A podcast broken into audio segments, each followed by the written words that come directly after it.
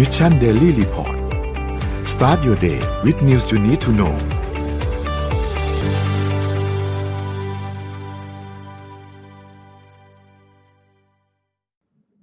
สวัสดีค่ะ สวัสดีค่ะพี่เอมเปลี่ยนสถานที่อีกแล้วตะกี้นี้นนท์หายไปไหนแล้วมาอะครับ มาแล้วครับ มาแล้วครับ เมื่อกี้มันอินเทอร์เน็ตมันหลุดไปนิดนึง สวัสดีทุกท่านนะครับ สวัสดีพี่เอ็ม สวัสดีพี่อ้อมนะครับ วันนี้วันอังคารที่ 20 ธันวาคมนะครับ พี่อ้อมอยู่ไหนครับ background แปลกตาไป เปลี่ยนทุกวันทุกวันนี้นึกว่าตัวเองทำงานอยู่การท่องเที่ยวพอดีว่ามางาน MIT ค่ะพอดีว่าอ๋อ MIT มีสัมมนาแล้วก็ MIT เอ่อ Media Lab ใช่ค่ะ MIT Media Lab มาเมืองไทยค่ะ ก็เลยไปสัมมนานี้ก็คือเมื่อวานกับวันนี้นั่นเองก็ประทับใจมาก แล้วก็ชอบมากชอบ professor ทุกคนเป็น FC ทุกคนด้วย มีตั้งแต่ทุกอย่างเลยนะ ตั้งแต่ bio ตั้งแต่ coding ตั้งแต่ยานอวกาศทุกอย่างอะคะที่เป็นอันดับต้นๆของโลกได้มางานนี้กันอืมโอเค เดี๋ยวนนพาไปเริ่มต้นอัปเดตเรื่องตัวเลขกันนิดนึงนะครับ ว่าเป็นยังไงบ้างในช่วง 24 ชั่วโมงที่ผ่านมานะครับ เดี๋ยวพาไปดูตัวเลขครับแต่เริ่มครับ ตัวเลขเซ็ตบ้านเรานะครับ ก็ไม่ได้มีการขยับเยอะมากครับ ติดลบ 0.05%นะครับอยู่ที่ 1,618.20 นะครับ ถัดมาครับ หุ้นต่างประเทศครับดาวโจนส์ครับติดลบ 0.85%นะครับ NASDAQ ครับติดลบ 0.97%นะครับ NYSE ครับติดลบ 1.08%ฟุตซี่100 ครับบวก 0.59%นะครับแล้วก็มีห่างเสียงที่ติดลบ 0.50%นะครับราคาน้ำมันดิบครับก็มีการปรับตัวขึ้นเล็กน้อยครับประมาณเกือบ2%นะครับ WTI อยู่ที่ 75.72 แล้วก็ Brent นะครับอยู่ที่ 80.40 นะครับ ส่วนราคาทองคำครับไม่ได้ขยับตัวเยอะมากครับอยู่ที่ 1,791.38 ติดลบมา 0.09%นะครับรวมถึงคริปโตเคอเรนซีก็ไม่ได้ขยับตัวเยอะมากนะครับบิตคอยน์อยู่ที่ประมาณ 16,700 นะครับอีเธอเรียม1,100 นะครับถึงเกือบเกือบ1,200 นะครับ Binance ครับอยู่ที่ 248 นะครับSolana 12.24 นะครับจะมี Bitkub Coin ที่ติดลบเยอะกว่าเพื่อนนะครับ 4.2%นะครับอยู่ที่ 1.64 นะครับนี่เป็นอัปเดตตัวเลขทั้งหมดนะครับเดี๋ยววันนี้เราเริ่มต้นที่ข่าวไหนดีครับพี่ๆครับ ไปที่พลังงานกันสักนิดหนึ่งไหมคะ เป็นเทคโนโลยีโซลาร์เซลล์ค่ะ แต่ว่าครับโซลาร์เซลล์ที่ว่าเนี่ยเป็นโซลาร์เซลล์แบบบาง แบบบางนี่คือบางขนาดไหนนะคะ ต้องไปชมคลิปกันค่ะโซลาร์เซลล์เนี่ยก็เป็นหนึ่งในวิธีผลิตไฟฟ้าที่ได้รับความนิยม เพราะว่ามันเป็นพลังงานสะอาดเนาะแล้วก็ติดตามบ้านเรือนได้ จริง ๆ ก็คือประหยัดค่าไฟด้วยนะคะ แล้วก็ แต่ปัญหามันอยู่ตรงที่มีข้อจำกัดในเรื่องขององศาพื้นที่แล้วก็ลักษณะการติดตั้งค่ะ ต้องมีมุมที่เหมาะสมถ้า in general เลยพื้นฐานสุดๆ ก็คือทิศใต้ค่ะ ติดที่ทิศใต้ดีที่สุดนะคะ ต้องมีพื้นที่พอสมควรแล้วก็บางทีก็มันยากตรงที่หลังคาตรงนั้นมันมันต้องยืดหยุ่นหรือเปล่า ถ้าสมมตินะเลเซกันศาสตร์อย่างเงี้ยเราติดบนกันศาสตร์ไม่ได้ใช่ไหมคะแต่ว่าโซลาร์เซลล์แบบใหม่แบบบางที่ว่าเนี่ย ติดบนกันศาสตร์ได้แล้วนะ ติดบนร่องหลังคากำแพงได้ด้วย เพราะว่ามันยืดหยุ่นค่ะ ติดในแนวตั้งได้ด้วยนะคะ บริษัทเนี้ยที่เห็นอยู่ในจอเนี่ยคือ h e l i a t e c h ค่ะ h e l i a t e c h ก่อตั้งขึ้นในปี 2006 ที่ประเทศเยอรมนี พัฒนาระบบผลิตไฟฟ้าจากแสงอาทิตย์ ด้วยสารชีวภาพค่ะ เป็น Organic Photovoltaic ก็คือย่อว่า OPV นะคะ เพื่อให้ตัวแผงโซลาร์เซลล์เนี่ยเป็นมิตรกับสิ่งแวดล้อมมากที่สุดค่ะ ในปี 2017 เนี่ย บริษัทได้เปิดตัว h e l i a s o h e l i a s o เป็นแผงโซลาร์เซลล์ที่มีความบางและยืดหยุ่น คล้ายแผ่นฟิล์มค่ะ มีความหนาเพียง 0.001มิลลิเมตรเท่านั้นเอง บางมากๆเลยนะคะ ก่อนที่จะต่อยอดจาก HeliaSol เป็น HeliaFilm HeliaFilm เนี่ยรองรับการติดตั้งในหลากหลายสภาวะพื้นผิว ไม่ว่าจะเป็นคอนกรีต กระจก หรือว่าโลหะ อ่า มีกำลังการผลิตไฟฟ้าอยู่ที่ 85 วัตต์ต่อตารางเมตรค่ะ แล้วคือนึกสภาพว่าปกติอะเวลาที่ติดโซล่าค่ะ ถ้าบ้านใครติดโซล่าจะรู้ว่ามันจะต้องแบบปรับปรุงหลังคา คือจะต้องแบบไปยึด mounting มีขามาตั้งติดกับหลังคาก่อนแล้วเสร็จแล้วถึงจะเอาแผงโซล่าไปวางใช่ไหมคะ มันก็จะใช้เวลา แล้วก็ต้องขออนุญาตต่อเติมอาคารด้วยถ้าทำอย่างถูกต้องอหนึ่งแต่ว่าอันนี้คือไม่ต้องเลย เพราะว่าเหมือนเอาฟิล์มไปแปะอะค่ะ บนหลังคาหรือว่าบนพื้นผ้าใบบนกันศาสตร์เท่านั้นเอง บริษัทเนี่ยเปิดตัวอันนี้แล้วก็มีอีกอันหนึงคือ Solar Close ค่ะ Solar Close เนี่ยเป็นบริษัทโซลาเซลล์จากฝรั่งเศสที่มุ่งเน้นการทำแผงโซลาเซลล์ให้บาง และพับม้วนงอได้เช่นกันค่ะอะอันอันที่เห็นอยู่เป็นอีกบริษัทหนึ่งนะคะ เป็นไม่ใช่ Solar Cloth นะ อันนี้คือเป็นที่ออสเตรเลียค่ะ ที่ออสเตรเลียเนี่ยก็คือ University of Newcastle เขาออกแบบมาให้มันสามารถปริ้นออกมาได้ จากเครื่องปริ้นคิดดูแผ่นโซล่าอันเนี้ย คือเราสั่งปริ้นโซล่าออกมาได้เลย key ก็คือหมึกพิเศษค่ะ ที่มันนำไฟฟ้าทำให้สามารถใช้พลังงานแสงอาทิตย์เปลี่ยนเป็นไฟฟ้าได้เนี่ย แล้วเครื่องปริ้นเนี่ยถ้าใช้เป็นปริ้นอุตสาหกรรมจะปริ้นได้เป็นกิโลเมตรต่อวัน แต่ว่าเครื่องปริ้นที่บ้านเราเนี่ยก็ปริ้นได้นะคะแต่มันจะได้น้อยหน่อยได้ช้าหน่อย ความหนาเนี่ยอยู่ที่ประมาณ 0.075มิลลิเมตรเท่านั้นค่ะ ปัญหาก็คือประสิทธิภาพของโซลาเซลล์เหล่านี้ไม่ว่าจะเป็น solar film หรือว่าเป็น Solar Cloth ใด ๆ ก็ตามเนี่ยค่ะ มันยังมีประสิทธิภาพต่ำกว่า solar panel ที่ติดอยู่บนหลังคาทั่วไป คือต่ำกว่ามากแบบไม่เห็นฝุ่นนะคะ การที่จะผลิตให้ได้พื้นที่เท่ากันเนี่ยต้องใช้พื้นที่เยอะกว่าหลายเท่าตัว แต่ว่าถ้าจะเอามากับ ถ้าจะเอามาใช้กับ พื้นที่ฉุกเฉินห่างไกลที่ประสบภัยขาดไฟฟ้าเนี่ยเอ็มคิดว่าใช้ได้ทั้งนี้คือถ้าสมมติว่าอยากจะใช้กับบ้านที่อยู่ปัจจุบันนี้อย่างเงี้ยค่ะ ก็อาจจะยังไม่เหมาะก็ยังต้องพัฒนาต่อไปอะขอกลับมาที่โซลาร์โคลดนิดนึงนะคะโซลาร์โคลดเนี่ยเป็นบริษัทโซลาร์เซลล์ของฝรั่งเศสก็เปิดตัว M170 นะคะ M170 เป็นโซลาร์เซลล์แบบม้วนงอได้ มีกำลังการผลิตไฟฟ้าอยู่ที่ 150 วัตต์ต่อตารางเมตร แล้วก็หนา 0.5มิลลิเมตร ก็คือหนากว่าของ Heliatek เยอรมันฝรั่งเศสในหนากว่าของเยอรมัน แต่ว่า Solar Cloth ผลิตแผงไฟฟ้าที่ใส่ใจสิ่งแวดล้อมเหมือนกัน ด้วยการนำวัสดุรีไซเคิลเช่นทองแดง อินเดียม แกลเลียม เซเลเนียม มาใช้งานลดต้นทุนในการผลิตตัวแผงทำให้ต้นทุนการผลิตไฟฟ้าเนี่ย ลดลงไป 17.2%เมื่อเทียบกับโซลาเซลล์ทั่วไปค่ะ ก็น่าติดตามค่ะ คือนอกเหนือจากจะบางแล้ว เจ้าหนึ่งที่ทั้งบางแล้วก็ปริ้นได้เองทำได้ง่ายนะคะ อีกเจ้าหนึ่งอีกสองเจ้าเป็นออร์แกนิก แล้วก็เป็นมิตรต่อสิ่งแวดล้อมด้วย นอกเหนือจากจะติดตั้งง่าย แล้วก็ใช้ในพื้นที่ห่างไกลได้ค่ะมันก็จะเริ่มถูกเรื่อยๆพลังงานสะอาดเออใช่ไหมคือโนว่าดีมากนะ เพราะว่า เพราะว่าคือคือหลังจากเนี้ย สมมุติว่าเราเราซื้อบ้านเราจะสร้างบ้านอะไรเงี้ยไอ้ระบบไฟฟ้าพวกนี้ระบบพลังงานพวกนี้จะต้องถูกเอามาคิดแน่นอนเลย เป็นอย่างเป็นอย่างแรก ๆ เลยว่าจะติดไหมจะติดโซลาร์เซลล์ด้วยไหมต้องถูกเอาคำนวณแน่นอนว่า ถ้าบ้านเราไซส์ขนาดประมาณนี้ คิดว่าน่าจะใช้ไฟประมาณเท่านี้เนี่ย ติดโซลาเซลล์เข้าไปด้วยคุ้มไหมลงทุนตั้งแต่วันนี้เลยเนี่ยคุ้มไหมอะไรเงี้ยเพราะว่าอันนี้เป็นอีกปัจจัยหนึ่งรวมถึงบ้านที่อาจจะกำลังจะรีโนเวทเนาะ หรือว่ามานั่งคิดอีกทีหนึ่งเรื่องค่าไฟอะไรอย่างเงี้ยนะว่า อันนี้ก็เป็นอีกทางเรื่องหนึ่งที่น่าสนใจและคิดว่า ไม่ช้าก็เร็วทุกๆคนที่มีบ้าน หรือว่าจะสร้างบ้านเป็นของตัวเองเนี่ย ต้องมาคิดเรื่องนี้เป็นปัจจัยหลักเลยแหละขอเสริมข่าวสั้นนิดนึง คือว่าโตเกียวอะค่ะ เขาบังคับแล้วนะ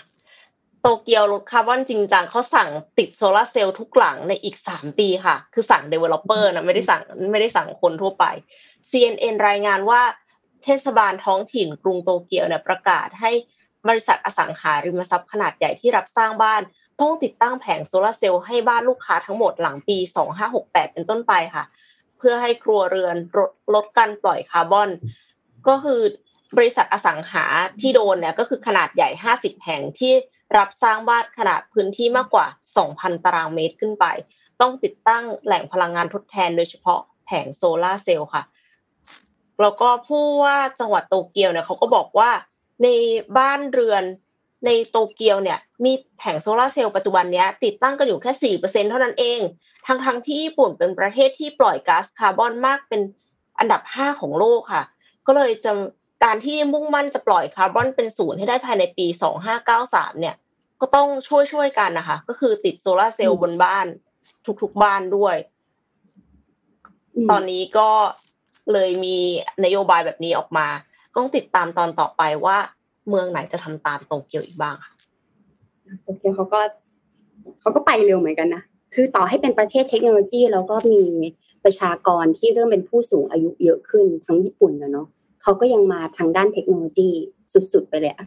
ไม่ปล่อยไม่ปล่อยอืมใช่คราวนี้เดี๋ยวอ้อมจะพามาข่าวหนึ่งมันไม่ใช่ข่าวแต่มันเป็นเรื่องของทักษะ เพราะว่าเมื่อวานได้เสนอไอเดียเรื่องการทำสมาธิแล้วมันดียังไงใช่ไหมคะของชาวต่างชาติวันนี้จะไม่ได้พาทุกคนมานั่งสมาธิ แต่จะพาทุกคนเนี่ยมาเตรียมตัวว่าถ้าเราจะเป็นเจ้านายที่ดี เราจะมีทักษะอะไรบ้างที่เราจะต้องมีนะคะ อันที่สองคือทำไมอ้อมต้องมาพูดเรื่องนี้ เพราะว่าหนึ่งเมื่อวานไปงาน MIT รู้เลยว่ายังไงอะเราก็เก่งกว่าหุ่นยนต์ไม่ได้หรอกเออหรือแม้แต่เมื่อวานเราเอาเรื่องตัวแชทของ AI มานั่งคัสตอมไมซ์มานั่งทำไอเดียใช่ไหมเราก็รู้อยู่แล้วว่าเราอาจจะสู้เขาไม่ได้ แต่สิ่งที่เราจะสู้เขาได้คือ soft skill ค่ะ การทำงานกับคนการจัดการการเป็นเจ้านายนะคะคราวนี้เจ้านายเนี่ยก็มีหลายรูปแบบวันนี้จะเอาใจ ลูกน้องหรือว่าทีมงานนะคะ ถ้าอยากให้เจ้านายเห็นก็แชร์ แชร์ออกไปแบบเนียนๆนะคะ ประเด็นก็คือทำไมต้องมาพูดเรื่องนี้ เพราะปัจจุบันนี้ค่ะ เจ้านายเริ่มอายุน้อยลง เช่น บริษัทสตาร์ทอัพใช่ไหมก็จะมีเจ้านายที่อายุประมาณไม่เกินสามสิบห้าอะบางทีแล้วบางที่นะคะ เป็นบริษัทเก่าทำงานกับบริษัทใหม่ เช่นเอาสตาร์ทอัพเนี่ยไปทำงานกับบริษัทใหญ่เนี่ยค่ะ ความต่างของเรื่องการทำงานเนี่ย มันก็เยอะอยู่แล้ว อ่า หรือ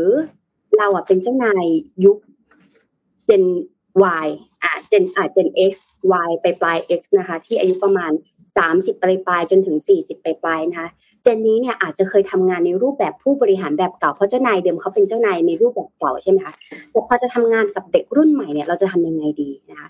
วันนี้อ้อมก็เลยจะเอา 6 ทักษะการจัดการที่เจ้านาย ยุคใหม่จะต้องมีค่ะ อย่างแรกเลยก็คือ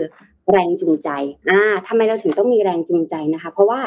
จริง ๆ แล้วอะถ้าสมมติว่าเรามีลูกน้อง แต่ถ้าเราฟอร์สงานเขาอย่างเดียว โดยที่เราไม่ได้มีแรงจูงใจเนี่ย มันจะทำให้เขาไม่อยากทำงาน และต้องบอกก่อนว่าณปัจจุบันนี้คนที่มีอำนาจในการต่อรองเนี่ย ไม่ใช่เจ้านายนะคะ ไม่ใช่บอสแต่เป็นลูกน้องที่เพราะลูกน้องเขาสามารถด้วยค่ะต่อรอง ลูกน้องเขามีฟ รีแลนซ์อ่าเขาสามารถรับเงินประจำจากเรานะ แต่เขาสามารถรับงานฟรีแลนซ์เขาสามารถเป็นยูทูบเบอร์เขาสามารถหารายได้จากช่องทางอื่น เขาสามารถหารายได้จากการขายของออนไลน์ เพราะฉะนั้นแล้วอำนาจในการต่อรองไม่ใช่เจ้านายค่ะ แต่อำนาจในการต่อรองคือลูกน้อง เราในฐานะที่เราเป็นผู้บริหารหรือว่าเจ้านายนะคะ เราจะต้องหาแรงจูงใจก่อนว่า purpose ของเขาเนี่ยคืออะไร โดยเฉพาะการทำงานคนเก่ง อย่างพี่เอ็มเนี่ยทำงานในฝั่งของคนเนาะ career ใช่ไหมคะเราก็จะรู้แล้วว่าการทำงานคนเก่งอะ ไม่ใช่เรื่องเงินนะเงินไม่ใช่ปัญหานะคนเก่งเราเนี้ยแต่ purpose ของเขาความต้องการของเขา เช่น อยากมีชื่อเสียง อยากสร้างสิ่งดีๆให้กับสังคม อยากสร้างสิ่งใหม่ๆเนี่ยนอกเหนือจากเงินเนี่ย purpose พวกนี้คือแรงจูงใจของเขาเพราะฉะนั้นเจ้านายจะต้องรู้ก่อนว่าลูกน้องแต่ละคนเนี่ยมี purpose อะไร เพื่อจะเอาสิ่งความต้องการเหล่านั้นเนี่ยมาสร้างเป็นแรงจูงใจนะคะเขาก็ให้เขาก็เลยให้ทริคใหมาเช่น การให้อำนาจแก่พนักงานนะคะ ในการเป็นเจ้าของโครงการ ให้เขาเป็นเจ้าของโปรเจกต์เลย สมมุติว่าเป็นมีโปรเจกต์หนึ่งโปรเจกต์อ๋อถ้าเกิดได้รับคำชมจากบอสใหญ่มาแล้วบอกว่าเฮ้ยโปรเจกต์อันนี้ไม่ใช่แค่เราคนเดียวนะโปรเจกต์อันนี้เราต้องให้เครดิตกับทีมงาน ทีมงานทุกคนเนี่ย สร้างมันขึ้นมาทำให้มีถึงทุกวันนี้ได้นะคะสร้างสถานที่ทำงานที่มีพลังและแรงบันดาลใจอ่าสร้าง environment ที่ดีนะอันนี้อ้อมก็ชอบ mission to the moon พอเข้าไปเนี่ยมี environment ในการแรงจูงใจพนักงานที่ดีมีโซนทำงาน เห็นความสำคัญแก่พนักงานอันนี้เห็นด้วยมากนะคะชื่นชมอย่างเหมาะสมสำหรับความสำเร็จพนักงาน ถ้าชื่นชม ชมให้คนอื่นเห็น อันนี้ใช้บ่อย ชมไปเลยทุกคนอื่นเห็น แต่ถ้าจะติไปคุยกันหลังไมค์ไปคุยห้องดำแบบนี้จะดีกว่า อย่าติเตียน บะเท่งบะต่อหน้าพนักงานหลาย ๆ คนนะคะ อันนั้นไม่ได้ต้องคุยกันหลังไมค์นะคะช่วยเหลือเพื่อนร่วมงานที่อยู่ภายใต้ความเครียดอะสมมติว่าเรามีเพื่อนร่วมงานเราอาจจะเป็นเจ้านายเหมือนกันแต่ว่าเราอยู่คนละพันใช่ไหมเราก็ไปถามเขาเอ้ยว่ามีอะไรให้เราช่วยไหมอยากให้เรา support อะไรไหมเพราะว่าการทำงานใหญ่ๆอะค่ะ มันไม่ใช่สำเร็จแค่คนเดียวเนาะมันจะต้องมีตั้งแต่เจ้านายที่เป็น part เหมือนเราเนี่ยหลาย ๆตำแหน่ง แล้วก็มีลูกน้องอีกดังนั้นเนี่ยการที่เราไปช่วยเหลือเขาเนี่ยอาจจะทำให้งาน project ใหญ่ๆของเราราบรื่นได้นะคะ การให้รางวัลและสิ่งจูงใจสำหรับผลงานที่โดดเด่น อ่า เวลาชมชมแบบตะโกน เวลาด่าไปด่าหลังไมค์แต่ถ้าเกิดชื่นชมทั้งทีมก็ต้องให้รางวัลนะคะ ข้อที่สองเมื่อกี้เราไปเรื่องของแรงจูงใจนะข้อที่สองการแก้ปัญหา เคยเจอเจ้านายแบบนี้ไหมคะ เช่น ให้งานไป เวลาแก้ปัญหาแก้ปัญหาไม่ได้ไปโทษที่ลูกน้อง และไม่ protect team อันนี้ไม่ได้นะอันนี้อย่าหาทำนะคะ เพราะการแก้ปัญหาจะเป็นจุดที่ทำให้คุณเนี่ย พิสูจน์ตัวเองเลยว่าคุณสามารถเป็นผู้นำที่ดีได้หรือเปล่า เพราะฉะนั้นแล้วเนี่ยการแก้ปัญหาที่ดีเลยคือ การแสดงให้เห็นถึงไหวพริบในการกลับไปเชิญแก้ปัญหา ไม่ใช่ว่าเจอปัญหาแล้วฉันทำไม่ได้ฉันทำไม่ได้แกทำทีฉันไม่ทำนะ ให้ลูกน้องทำอย่างเดียวไม่ได้นะคะ การแก้ปัญหาที่ดีคือเราต้อง take action เราต้องใส่ไอเดีย เราต้องคิดอย่างรอบคอบ แล้วก็ให้ลูกน้องเลือกของเอ้ย เธอจะแก้ปัญหาแผนไหน ถ้าแผนนี้แผนนี้อะเราตัดสินใจตรงกัน เราเห็นภาพในทิศทางเดียวกันนะ ถ้าเกิดอะไรมาพี่รับผิดชอบในฐานะที่พี่เป็นหัวหน้า อันนี้คือหัวหน้าที่ดีนะคะเพราะฉะนั้นแต่การที่เราจะแก้ไขปัญหาแบบนั้นเนี่ยเราการจะที่เราจะแก้ไขปัญหาเพื่อไม่ให้แบบนั้นมันเกิดขึ้นอีก เราจะต้องมี report ค่ะเราจะต้องมีการคาดการณ์ล่วงหน้าว่าเฮ้ยและปัญหาแบบนี้มันสามารถที่จะเกิดขึ้นอีกไหมถ้าเกิดขึ้นเราจะจัดการกับมันยังไงนะคะ หรือการระบุปัจจัยที่ทำให้เกิดปัญหาอันนั้น เอ๊ปัญหานี้มันเกิดจากอะไรนะลิสต์ออกมาเป็นข้อๆถ้าเราแก้ปัญหาเรื่องนี้แล้วเราจะสามารถแก้ปัญหาเรื่องอื่นได้อีกไหมนะอย่างเงี้ยค่ะ หรือการตีข้อมูลจากอุตสาหกรรมที่สำคัญ เช่นเราเอาไอเดียธุรกิจต่างๆ เคยมีคนแก้ปัญหาเรื่องนี้มาก่อนไหม ต่างประเทศเขาเคยแก้ปัญหาเรื่องนี้มาก่อนไหม เอาไอเดียเหล่านั้นเนี่ยมาใส่นะคะ เพื่อที่เราจะได้ประหยัดเวลาในการแก้ปัญหาได้ดีขึ้นนะคะ และที่สำคัญคือการแก้ไขปัญหาต้องรวดเร็วและมีประสิทธิภาพ เคยเจอแบบนี้ไหมเวลาที่เราเนี่ยซื้ออุปกรณ์อิเล็กทรอนิกส์ชนิดหนึ่งแล้วเราก็รู้สึกว่าเราอยากไปเคลมและพนักงานก็บอกว่าและพนักงานไม่มีอำนาจในการตัดสินใจ เออ เคลมไปเคลมมารอก็แล้ว ส่งเมลก็แล้ว โทรก็แล้ว จนเรารู้สึกว่าไม่ได้แล้ว เราประกาศในโซเชียลแล้วกัน ถามว่าดีไหมมันก็อาจจะไม่ดีนะแต่เราทำทุกวิถีทางแล้วมันไม่สามารถจะแก้ไขปัญหาได้ เพราะฉะนั้นเนี่ยคนที่เป็นผู้บริหารของบริษัทอิเล็กทรอนิกส์ก็เลยรู้สึกว่า อ๋อ ฉันต้องรีบมาแก้ไขปัญหา เพราะลูกค้าคนนี้โพสต์ใน Facebook แล้วนะ เริ่มจะดราม่าแล้วนะ วิธีการก็คือการแก้ปัญหา ไม่ใช่ว่าจะต้องเก็บไว้รอประชุมแล้วเพื่อมาแก้ไง ถ้าแก้แล้วเร่งด่วนแก้เลย ไม่ต้องรอเก็บเคสนี้เดี๋ยวขอไปคุยกับทางผู้บริหารก่อนนะคะ ประชุมกันให้เรียบร้อยก่อนนะคะ แล้วค่อยกลับมาทีนึงมันบางทีมันสายไปแล้วค่ะ เรื่องบางเรื่องสายไปแล้วมันทำให้เสียความรู้สึก เพราะฉะนั้นแล้วถ้าจะแก้ปัญหาต้องรีบแก้ และถ้าไม่อยากแก้เรื่องเดิมซ้ำๆเก็บเป็น report เป็นคู่มือที่สามารถสเกลให้กับทางทีมงานได้นะอะไปต่อข้อที่สามเดี๋ยวอ้อมจะพาไปเร็วๆความเป็นมืออาชีพ การเป็นผู้บริหารคือการแสดงความว่าแสดงว่าเราเป็นมืออาชีพ ถ้าเราไม่เก่ง เราสามารถสร้างได้ เช่น การให้บริการลูกค้าที่ยอดเยี่ยมด้วยทัศนคติแบบมืออาชีพ เช่น เวลาที่เราต่อให้ลูกลูกค้าจะมาเคลมจะมาดราม่าใส่เราหรือจะมาใส่อะไรต่างๆ ด้วยความที่อารมณ์เพราะเขารู้สึกว่าเขาไม่แฟร์ใช่ไหมแต่สิ่งที่เราทำคือเราโอเคครับ ขอโทษครับถ้าผมเป็นถ้าผมเป็นคุณผมก็ เข้าใจว่าคุณอาจจะต้องโกรธเดี๋ยวผมจะรีบดำเนินการให้นะครับ เป็นการตอบโต้แบบสุภาพ มันแสดงให้เห็นว่าเราคือมืออาชีพนะคะ แล้วก็ระบุวิธีการแก้ปัญหาในการทำงานทั้งหมด ปัญหาเรื่องนี้เกิดขึ้นเรียกทุกคนมาคุย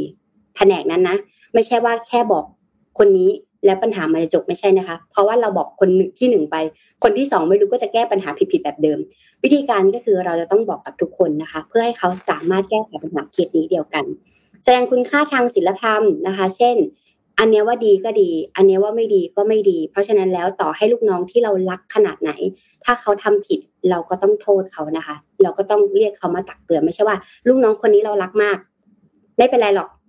เดี๋ยวเดี๋ยวมันก็คงดีเองไม่ได้นะคะ ผิดก็คือผิดเราต้องมาตักเตือนนะคะ แสดงความคิดเห็นแล้วก็เข้าร่วมสัมมนาพัฒนาสายงานอาชีพของตัวเอง หัวหน้าจะเริ่มมีเวลามากขึ้นถ้าลูกน้องเริ่มเก่งค่ะถ้าพูดง่ายๆเพราะฉะนั้นหัวหน้าที่คุณจะต้องปั้นลูกน้องให้เก่งให้ได้ เพื่อที่เราจะได้เอาเวลาไปทำอย่างอื่น ไปแก้ปัญหาที่ยากขึ้น ไปเรียนไปพัฒนาตัวเองนะคะ ถ้าหัวหน้าต้องแก้ปัญหาทุกอย่างดีเทลเล็ก ๆ น้อยๆนะคะ ไม่ใช่ซีอไม่ใช่ระดับเอ่อ vice president หรือ manager อะไรใหญ่ๆเลยนะ คุณแค่พนักงานปกติ หัวหน้าที่ดีจะต้องกระจายงานแอสไซน์งานให้ทุกคนนะคะ แล้วก็ tracking ได้ว่างานนี้สำเร็จไหมเพื่อที่คุณจะได้เอาเวลาไปทำเรื่องสำคัญนั่นเองนะคะ ข้อที่สี่เรื่องการสื่อสารนะคะการสื่อสารต้องมีการสื่อสารที่ชัดเจนรัดกุมนะคะ รักษาช่องทางการสื่อสารแบบเปิดกับเพื่อนร่วมงานเอ่ออันนี้อ้อมเห็นด้วยเพราะว่าเวลาอ้อมทำงานกับทีมงานเนี่ยเวลาคุยคุยกันประชุมทั้งหมดทั้งหมดนะคะ แต่ถ้าเกิดตักเตือนเราไปตักเตือนหลังไม่นะแต่อันนึงที่อ้อมจะทำเลยคือเราจะไม่ สนิทกับใครเป็นการส่วนตัว เราจะไม่กินข้าวกับคนนั้นเป็นการส่วนตัวเพราะรู้สึกว่าบางทีมันอาจจะไบแอสในมุมมองของลูกน้องคนอื่นนะคะ วิธีการเลยก็คือเวลาคุยก็คุยห้องกลาง ประชุมก็ประชุมสายกลางนะคะ เจรจาต่างๆ ทุกอย่างให้ทุกคนเห็นร่วมหมดนะคะ ไม่คุยกันหลังไม้นะแล้วก็ส่งเสริมการสื่อสารระหว่างพนักงานที่ขี้เกียจถ้าคนนี้ขี้เกียจใช่ไหมคะก็จะเรียกชื่อมาบ่อยๆให้เขาแสดงไอเดียขึ้นมา เขาจะได้ตื่นตัวในการทำงานนะคะ แล้วก็การประชุมที่มีประสิทธิภาพเลือกเฉพาะคนที่สำคัญเท่านั้นคิดว่าบอสของเราน่าจะพูดเรื่องนี้บ่อยนะคะ ไม่อยากเสียเวลาถ้าวันหนึ่งเราต้องประชุมหลาย ๆ ชั่วโมง โดยที่เราไม่ได้ทำอะไรเราไม่ได้มีส่วนร่วมกับการประชุมนั้น จะดีกว่าไหมที่เราคัดเลือกคนที่สำคัญในเรื่องนั้นมานะคะ แล้วก็เลือกหัวข้อที่ topic มาประชุม ไม่ใช่มา brainstorm brainstorm ก็คือต้องเกิดจากก่อนหน้านี้แหละ แต่วันนี้เราจะมาฟันธงว่าเราจะมาคุยเรื่องอะไรนะคะ อีกสองข้อสุดท้ายค่ะ คือการทักทักษะเทคนิคหรือว่าเทคนิคเอ่อ technical skill นะคะ ทักษะเหล่านี้สายงานอาชีพแต่ละสายงานเนี่ยเราจะต้องให้ความสนใจนะคะ ไม่ใช่ว่าทำงานสายเซลล์เราจะ deep sales อย่างเดียวนะ เซลล์มันมีเรื่องของแพลตฟอร์มซอฟต์แวร์ที่ชื่อว่า Salesforce ให้เราได้สามารถ tracking ลูกค้าได้ มีการทำ email marketing สำหรับ Mailchimp ใช่ไหมคะมีการทำ Active Campaign สำหรับเอาอีเมลมา follow กับลูกค้า การเป็นเซลล์ไม่ได้เป็นเซลล์แค่อย่างเดียว แต่ต้องเป็นแบบตัว T คือรู้แนวกว้างและแนวลึกนะคะ แบบนี้จะทำให้งานเราอยู่รอดได้ การจัดการความปลอดภัยของข้อมูล หลายๆคนทำงานนะคะ แล้วก็เอาข้อมูลลูกค้าไปด้วยนะคะ วิธีการก็คือ HR จะต้องเอ่อทำ account ของ company ขึ้นมานะคะ เพื่อไม่ให้ลูกทีมงานของเราเวลาออกจากเราไปเนี่ยเอาฐานข้อมูลของลูกค้าไปด้วย อันนี้ก็สำคัญนะคะ การจัดการเว็บไซต์โซเชียลมีเดียต่างๆนะคะ เรื่องพวกนี้เนี่ยอ่าแล้วเป็นเจ้านายเราก็จะรู้แหละว่า ก่อนที่เราจะรับพนักงานคนนี้เราก็จะเอาชื่อเขาไปเพิร์ไปเซิร์ชใน Google ไป search ใน Facebook นะคะ มี LinkedIn ไหมถ้ามีชื่อบริษัทเก่า เราจะแอบโทรไปถามเลยว่าพนักงานคนนี้เป็นยังไงนะ เพราะฉะนั้นการจัดการ digital footprint ไม่ว่าจะเป็น Facebook โซเชียลมีเดียอันนี้สำคัญนะคะ แล้วก็ สนับสนุนไอเดียต่างๆ ทักษะใหม่ๆให้กับพนักงาน มีการจัดอบรม training มีการแบบตัวอ้อมรู้ว่าเอ้ย PM เนี่ยช่วงนี้ให้ความสนใจเรื่องเทคโนโลยี แล้วก็ทางด้านแบบเอ่อ career path ใช่ไหมอ้อมก็เลยรู้สึกว่าเอ้ยอ้อมมีไอเดียแบบนี้มาอ้อมเสนอให้พีเอ็มอ่าคือรู้ว่าพีเอ็มชอบอะไร รู้ว่านนชอบอะไรอะเสนอทักษะเหล่านี้ที่เขาต้องการไม่ใช่เรื่องงานก็ได้นะ อาจจะเป็นเรื่องอื่นเรื่องส่วนตัวที่เขาสนใจเนี่ยเราเสนอเรื่องนี้ให้ แล้วก็ข้อสุดท้ายนวัตกรรมค่ะ เมื่อวานเป็นงาน MIT เราอะคิดว่าเราเอาเราอะเอาคอนเทนต์มาเล่าให้ทุกคนฟังอะ เราเข้าใจใช่ปะเราเข้าใจแล้วว่าเวลาคนอื่นไม่เข้าใจเราเป็นยังไงเพราะเราไปไอทีอะ โอ้โห มันเป็นเรื่องยานโอกาสมันเป็นเรื่องคือมันเป็นเรื่องใหม่สำหรับเรา แต่เราต้องเปิดใจยอมรับมัน เพราะว่าเราจะต้องเอาเรื่องนี้มาคุยกับเด็กเพราะเราเปิดโรงเรียนใช่ไหมแต่มุมหนึ่งอะ เรารู้เลยว่าทำไมเราต้องมารู้เรื่องนี้ เพราะต่างประเทศอะ เขาให้ความสำคัญกับเรื่องที่ไม่รู้อะเยอะ เอาเรื่องไม่รู้มาพูด มาพูดมาสร้างแรงบันดาลใจมาอินสปิเรชันสำคัญคือการสร้างแรงบันดาลใจค่ะ เด็กหลายคนชอบ บอกว่าความฝันผมอยากเป็นนักบินอวกาศทำไมเขาถึงอยากเป็นนักบินอวกาศอะหนังอวกาศอะมีกี่เรื่องแล้วที่เกิดมาบนโลกใบนี้ เยอะมากเลยนะ มีงานสัปดาห์วิทยาศาสตร์มีอะไรหลาย ๆ อย่างเต้นไปหมดเลยเพราะฉะนั้นแล้วสิ่งเหล่านี้มันมันคือการสร้างแรงบันดาลใจทำให้คนอะเปิดใจที่จะยอมรับอะไรเงี้ย เพราะฉะนั้นเนี่ยก็เลยเข้าใจแล้วว่า เราไม่ต้องพูดเรื่องเทค แต่ว่าเอาเป็นเทคที่เข้าถึงได้เพื่อที่จะให้ทุกคนมีไอเดียในการทำสิ่งใหม่เพราะว่าบางทีเจนเราอะสมมติว่าอ้อมอายุประมาณ 45 อ้อมอาจจะใช้เทคไม่ทันแล้วไงแต่รุ่นลูกของเรารุ่นหลานของเราเขาจึงจำเป็นต้องใช้เรื่องนี้อยู่ ดังนั้นเขาก็เลยจะเอาอันนี้มานะคะมามาเปิดใจนะ แล้วก็ข้อสุดท้ายเอ่อ อะข้อที่ 6 สุดท้ายและนวัตกรรมนะคะ แล้วก็ทักษะในการเป็นการเป็นผู้นำที่ดีนะคะ ก็คือการจัดการนี่แหละค่ะ เรื่องด่วนสำคัญไม่ด่วนไม่สำคัญนะคะ ก็เลยต้องสำคัญเพราะฉะนั้นเนี่ยลองเอาสิ่งที่อ้อมพูดไปวันนี้ 6 ทักษะที่ต้องมีแล้วก็รายละเอียดยิบย่อยเนี่ยไปใช้กับองค์กรนะคะเพื่อจะได้แรงบันดาลใจได้ลูกน้องเวอร์ชั่นใหม่มาด้วยนะคะโอเคค่ะ ใครที่มีลูกน้องก็เอาไปปรับใช้ได้เลยนะคะ actionable ทุกข้อนี่คือบอกว่าชัดเจนค่ะ น่าจะสร้างอินสปิเรชันให้ใครหลาย ๆ คนได้ด้วยนะครับเคนนขอพามาดูต่อต่อที่เรื่องไหนคะเมื่อวานเนี้ยนนดูข่าวพี่ๆใช่ไหมครับนนก็พยายามดูว่ามีก็แอบแอบมีซัมแซมพูดถึงเรื่องบอลโลกเมื่อคืนนิดๆหน่อยๆนะแต่ว่ายังไม่ได้ลง detail ลงรายละเอียดมากนนก็เลยอยากจะ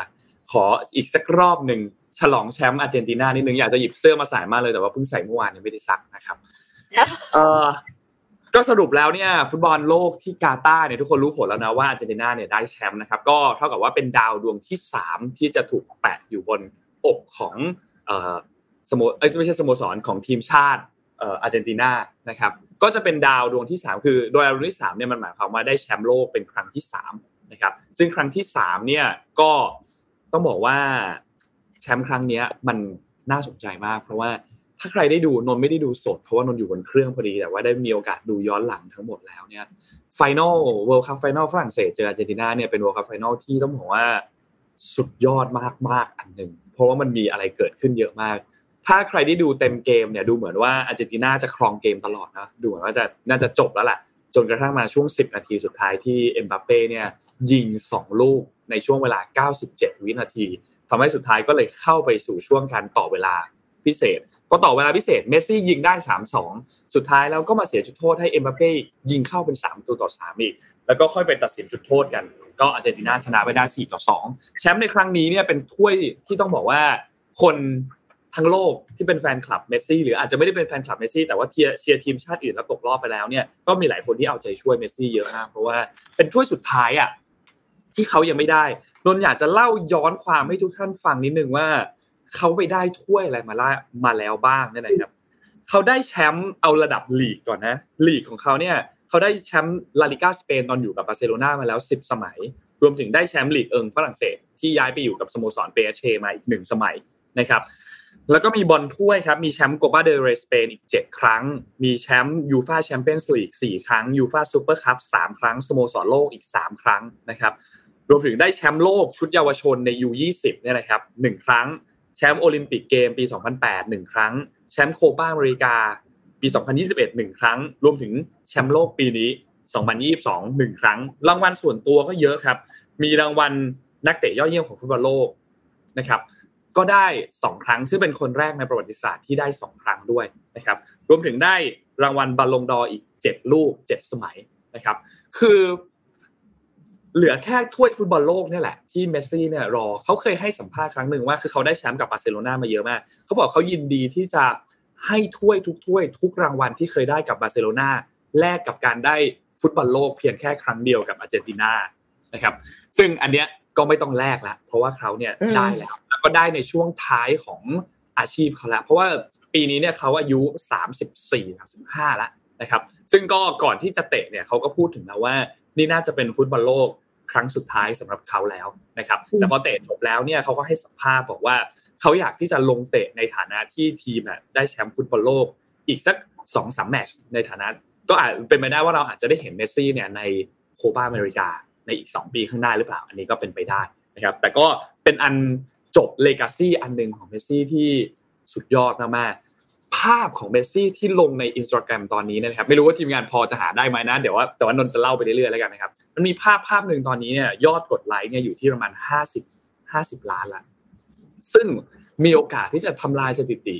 ยอดไลค์ของรูปภาพที่อยู่ในไอจีที่สูงที่สุดได้ ยอดยอดของรูปภาพไอจีที่สูงที่สุดเนี่ยมันจะเป็นภาพรูปไข่ครับ มันจะเป็นแค่ไข่เลย คืออันนั้นอะยอดไลค์อะห้าสิบหกล้าน เป็นรูป เป็นรูปไข่อะครับมันพิเศษตรงไหนคือไอตอนนั้นเนี่ยเหมือนเขาทำแคมเปญเพื่อที่จะเพื่อที่จะแบบเหมือนทำ challenge อันหนึ่งขึ้นมาให้คนไปกดไลค์รูปนี้ เพื่อให้ทำลายสถิติรูปก่อนหน้านี้ให้ได้ ที่เคยมีคนกดไลค์มากที่สุด ซึ่งก่อนรูปก่อนนั้นมันรู้รู้สึกกดไลค์สิบแปดล้านอะไรอย่างเงี้ยครับแต่รูปเรารูปนี้ก็เลยกลายเป็นอันดับหนึ่งตอนนี้ที่ห้าสิบหกล้านไลค์เมสซี่ตอนนี้อยู่ที่ห้าสิบห้าสิบห้าสิบเอ็ดอะไรเงี้ยก็มีความเป็นไปได้เหมือนกันที่จะถูกทำลายสถิติ ก็เป็นอันจบ legacy จบ era อันหนึ่งที่ต้องบอกว่าเมื่อคืนนี้เนี่ยก็ก็ก็ค่อนข้างฟินมากสำหรับใครที่เป็นแฟนอาร์เจนตินานะที่เอาใจช่วยนะครับ แล้วรวมถึงข้อถกเถียงต่างๆ ที่คนอาจจะพูดถึงว่า เอ๊ะจริง ๆ แล้วเมสซี่กับมาราโดน่าเนี่ย ใครสุดยอดกว่ากันอะอันนี้ภาพนี้นะครับ ที่มีคนกดไลค์เนี่ยตอนนี้ห้าสิบเอ็ดล้านแล้วนะครับ ก็มีโอกาสที่จะทำลายสถิติได้นะครับ ก็รอดูกันต่อไปนะครับ ทีนี้เรื่องของเมสซี่กับจมาริรางโดน่าๆพี่เห็นพี่เห็น อีกรูปหนึ่งอะครับ แต่ว่าแฟนคิดว่ารูปนั้น ตอนแรกนึกว่าเป็นรูปนั้น ใช่ที่เป็นภรรยาของเมสซี่อะค่ะเขาเหมือนถ่ายรูปชูถ้วยแล้วเมสซี่เป็นคนเป็นคนถ่ายให้ แล้วก็คือมีคนแชร์เยอะมากบอกว่า ไม่ว่าคุณจะเป็นแชมป์บอลโลกเนี่ย ถ้าเมียขอให้ถ่ายรูปให้ก็ต้องทำเหนือบอสมีบอสใช่ครับ แม้ว่าจะเป็น GOAT เป็น greatest of all time แต่ก็ถ้าเมียขอให้ถ่ายรูปให้ก็ต้องถ่ายให้นะครับ ซึ่ง ไอ้ที่น้องพูดถึงเมื่อกี้คือการเปรียบเทียบระหว่างมาราโดน่ากับทางด้านของเมสซี่เนี่ย อันนึงอันนี้ก็เป็นเป็นเป็นอีกอันหนึ่งที่ debate is over เหมือนกัน อย่างที่มีคอมเมนต์อันหนึ่งพูดถึงเรื่อง ad อันหนึ่งของ Adidas ใครยังไม่ได้ดูไปหาดูนะครับ ก็เป็นอีกอันหนึ่งที่คนก็เปรียบเทียบเมสซี่ไม่ได้กลายเป็นแบบมาราโดน่าแต่เมสซี่ทำให้ legacy ตัวเองเนี่ยไปเทียบชั้น หรืออาจจะอยู่ในระดับที่สูงกว่ามาราโดน่าแล้วก็เป็นไปได้นะครับ ซึ่งก็เป็นอันหนึ่งที่คนเนี่ยก็แบบ ถกเถียงกันมาอยู่ตลอดรวมถึงการถกเถียงกับทางด้านเปเล่กับทางด้านคริสเตียโนโรนัลโดที่ว่าใครเนี่ยเป็นคนที่เก่งกว่าการสุดยอดกว่ากัน อันนี้ก็เป็นอีกอันหนึ่งที่อาจจะทำให้debate is over เหมือนกันเพราะว่าคริสเตียโนโรนัลโดเนี่ยยังไม่เคยได้ฟุตบอลโลกนะครับเมสซี่ได้ฟุตบอลโลกแล้วนะครับก็เป็นอีกอันหนึ่งที่โนว่าเออเป็นอันสิ้นสุด legacy ที่สุดยอดมากๆของเลโอเนลเมสซี่แล้วก็บทสัมภาษณ์อะไรต่างๆเนี่ยนะครับรวมถึงอย่างโค้ชเลโอเนลสคาร์โลนีเนี่ยนะครับ ก็เป็นโค้ชคนหนึ่งที่ไม่เคยรับงานคุมทีมชาติ ไม่เคยรับงานคุมทีมสโมสรมาก่อน รับงานอาร์เจนตินาก็เป็นงานแรก ๆ เลยนะครับ เพราะฉะนั้นได้แชมป์มาสามถ้วยในช่วงสามหนึ่งแปลว่าเกือบเกือบปีครึ่งที่ผ่านมาเนี่ยก็ต้องบอกว่าสุดยอดมากๆสำหรับโค้ชคนนี้นะครับ ก็เป็นอันสิ้นสุดครับความฝันของเลโอเนลเมสซี่ครับ คิดว่าประมาณนี้ครับน่าจะเป็นอัน อมปากหอมคอนะครับสำหรับบอลโลกปีนี้นะครับ ไปต่อกันที่เรื่องของเศรษฐกิจสักนิดนึงค่ะ เป็นเรื่องของเศรษฐกิจจีนเห็นเห็นนนมีเรื่องนี้ด้วย แต่ว่าเดี๋ยวขอนำไปก่อนนิดนึงแล้วกันนะได้เลยครับได้เลยครับ ก็คือทำไมเราถึงต้องสนใจเศรษฐกิจจีนเนาะเศรษฐกิจจีนเนี่ยมันมีความเชื่อมโยงกับเศรษฐกิจประเทศสมาชิกอาเซียนสูงค่ะเนื่องจากจีนเนี่ยเป็นทั้งตลาดส่งออกแล้วก็ แหล่งนำเข้าสินค้าของประเทศสมาชิกอาเซียนนะคะจีนยังเป็นผู้ลงทุนรายใหญ่ในประเทศอาเซียนด้วย เพราะฉะนั้นเนี่ยไม่ว่าเศรษฐกิจจีนเนี่ยจะร้อนแรงหรือว่าหดตัวเนี่ยต้องส่งผลกระทบต่อประเทศอาเซียนอย่างแน่นอนค่ะ CNBC ค่ะเขาสัมภาษณ์อัลเบิร์ตพาร์คหัวหน้านักเศรษฐศาสตร์ของธนาคารเพื่อพัฒนาแห่งเอเชีย หรือว่า ADB ว่าการที่จีน ประเทศที่มีเศรษฐกิจอันดับสองของโลกรองจากสหรัฐอเมริกาเนี่ย กลับมาเปิดประเทศได้อีกครั้ง จะนำมาทั้งโอกาสและความเสี่ยงของเศรษฐกิจจีนเอง นักเศรษฐศาสตร์ของ ADB เนี่ยเขาบอกว่า แม้การยกเลิกการบังคับ ใช้มาตรการควบคุมการแพร่ระบาดของโควิด -19 จะช่วยส่งเสริมแนวโน้มการขยายตัวของเศรษฐกิจทั้งจีนและประเทศอื่น ๆ แต่ก็ทำให้ยอดผู้ติดเชื้อโควิด สูงขึ้นด้วยเช่นกันค่ะ ซึ่งการ แพร่ระบาดของโควิด อย่างรวดเร็วในหลายพื้นที่ทั่วประเทศตอนนี้เนี่ย จะเป็นปัจจัยหลักกระตุ้นให้รัฐบาลจีนหวนกลับมาดำเนินการควบคุมอีกครั้ง ซึ่งจะส่งผลกระทบต่อกิจกรรมทางเศรษฐกิจเป็นอย่างมาก เพราะว่าสุดท้ายรัฐบาลจีนเนี่ยก็ยังคงให้ความสำคัญกับมาตรการซีโร่โควิดเป็นอันดับแรกอยู่ดีนะคะนอกจากนี้ถ้าต้องการเปิดประเทศกลับมาใช้ชีวิตตามปกติเลย ไม่ต้องมีมาตรการควบคุมแล้ว ก็จะเพิ่มความเป็นไปได้ที่จะกลับมา พร่ระบาดอีกระลอกค่ะ แต่ว่าถ้าทำได้ ถ้ายิ่งจีนเปิดประเทศได้เร็วเท่าไหร่ ก็ยิ่งได้รับอุปสงค์ที่ฟื้นตัวอย่างแท้จริง แล้วก็ส่งเสริมโอกาสในการเติบโตได้เร็วเท่านั้น ซึ่งแน่นอนค่ะว่าไม่ส่งผลดีเพียงเศรษฐกิจจีน แต่ว่าเศรษฐกิจอื่น ๆ ในภูมิภาคด้วยนะคะ รวมไปถึงอาเซียนเนี่ยทั้งนี้ ADB เนี่ยเขาได้ปรับลดการคาดการณ์การเติบโตเศรษฐกิจของจีน ในปี 2022 นะ หมายถึงว่าปีนี้แหละ เขาคาดการไว้ที่ 3.3%เขาปรับลดลงเหลือ3%ค่ะ พร้อมปรับลดคาดการการเติบโตในปีหน้า จากคาดการ 4.5%เป็นคิดว่าเติบโตเพียงแค่ 4.3%อะก็เหมือนจะไม่ได้ไม่ได้แบบต่างมากแต่จริงๆ0.2%ถ้านับว่าเศรษฐกิจจีนเนี่ยก็ต่างนะคะ ADB เนี่ยเขาให้เหตุผลว่าสาเหตุสำคัญที่ส่งผลต่อการปรับลดตัวเลขการเติบโตทางเศรษฐกิจของจีน คือการล็อกดาวน์ที่เกิดซ้ำในจีนค่ะ และการชะลอตัวอย่างต่อเนื่องของตลาดอสังหาริมทรัพย์ บวกกับปัจจัยท้าทายภายนอกไม่ว่าจะเป็นนโยบายการเงินที่เข้มงวดขึ้นของธนาคารกลางทั่วโลก แล้วก็สงครามรัสเซียยูเครนที่เยื้อ ในขณะเดียวกันค่ะมีฝั่ง Morgan Stanley ด้วย Morgan Stanley เนี่ยเป็นสถาบันการเงินชั้นนำของโลกนะคะ อยู่ที่สหรัฐอเมริกาเนี่ยเขาก็เห็นต่างค่ะเขาเห็นต่างว่าของจีนเนี่ยน่าจะดีขึ้นนะ ราะว่าแต่เดิมคาดการว่าจะฟื้นตัวตั้งแต่ปลายไตรมาสสองปีหน้า แต่ว่าตอนนี้เนี่ยเห็นสัญญาณการฟื้นตัวที่น่าจะเริ่มต้นเดือนมีนาปี 2023 แล้วค่ะ เขาก็ปรับประมาณการ GDP ของจีนเนี่ยคิดว่าก่อนหน้านี้คิดว่าจะโต 5%ในปี 2023 เปลี่ยนเป็นคิดว่าปี 2023 จะโต 5.4%ค่ะ กิจกรรมทางเศรษฐกิจจะเพิ่มขึ้นเร็ว และแข็งแกร่งขึ้นจนปรากฏให้เห็นในเศรษฐกิจจีนตั้งแต่ต้นไตรมาส 2 ปี 2023 เมื่อช่วงต้นเดือนนี้ Morgan Stanley ก็ยังได้ปรับเพิ่มน้ำหนัก ความน่าลงทุนของตลาดหุ้นจีน จากระดับ equal weight เป็น overweight ด้วยนะคะ จากมุมมองเชิงบวกเรื่องการเปิดประเทศและท่าทีของรัฐบาลจีน ที่สนใจเรื่องการเติบโตของเศรษฐกิจเป็นอันดับแรกค่ะ ก็ไม่แน่ใจเหมือนกันนะคะ ว่าตกลงจะไปทางไหน อันนี้นนมีข้อมูลเสริมแน่นอนค่ะ เชิญเลยค่ะนนโอเคครับโทษทีครับ พอดีกดปิดไมค์แล้วหาปุ่มเปิดไม่เจอโอเคเอ่อเรื่องเรื่องจีนเนี่ยจริงๆมีหลายหลายเรื่องที่น่าสนใจมาก เพราะว่าตอนนี้สถานการณ์ของจีนอย่างที่ทุกคนทราบก็คือ จีนเริ่มมีการผ่อนคลายมากขึ้น แต่ว่ายอดผู้ติดเชื้อเนี่ยสูงขึ้นเยอะมาก ถ้าใครได้เห็นภาพ โรงพยาบาลของจีน หรือว่าได้รู้สถานการณ์ของที่จีนเนี่ยจะรู้ว่าตอนนี้ทางด้านของสาธารณสุขเองก็เจอภา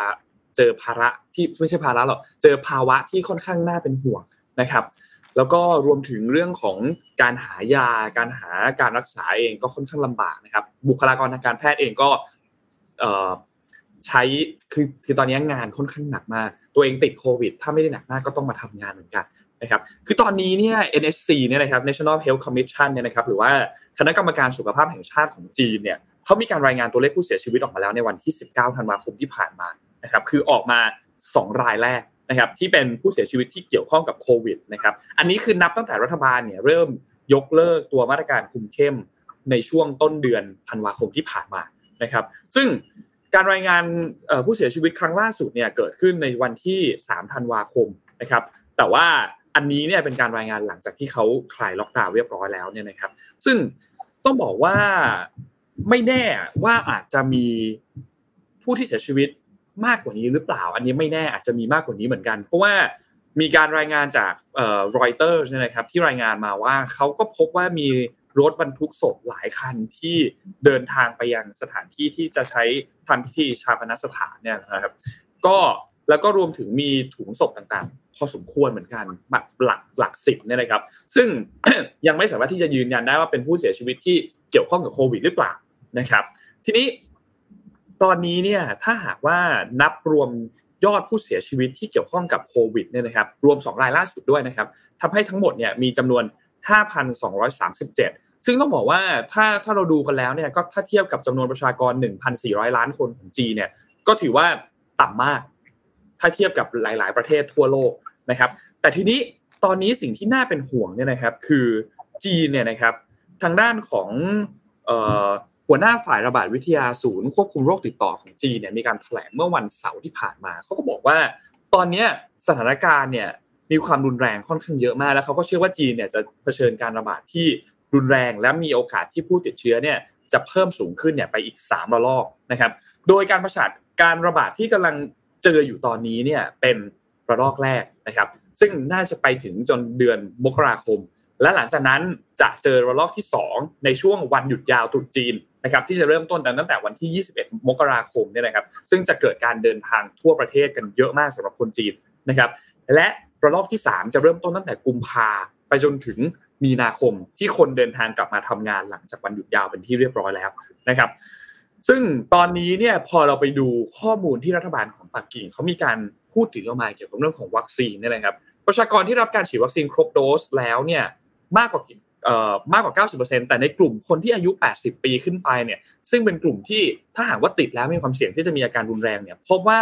มีไม่ถึง 50%นะครับที่ได้รับวัคซีนแล้ว 3 โดสนะครับที่ผ่านมาเนี่ยถ้าทุกคนได้เห็นข้อมูลว่าจีนเขาพยายามที่จะพัฒนาตัววัคซีนตัว mRNA ของเขาเนี่ย แต่ว่าประสิทธิภาพในการป้องกันในเรื่องของการเจ็บป่วยรุนแรงการเสียชีวิตเนี่ย ก็ต้องบอกว่ายังยังมี question อยู่ค่อนข้างเยอะนะครับ เพราะฉะนั้นจีนตอนนี้เนี่ยน่าเป็นห่วงมากสำหรับสถานการณ์ตอนนี้ มีการประเมินกันอันเมื่อกี้ที่จีนเขาประเมินกันเอง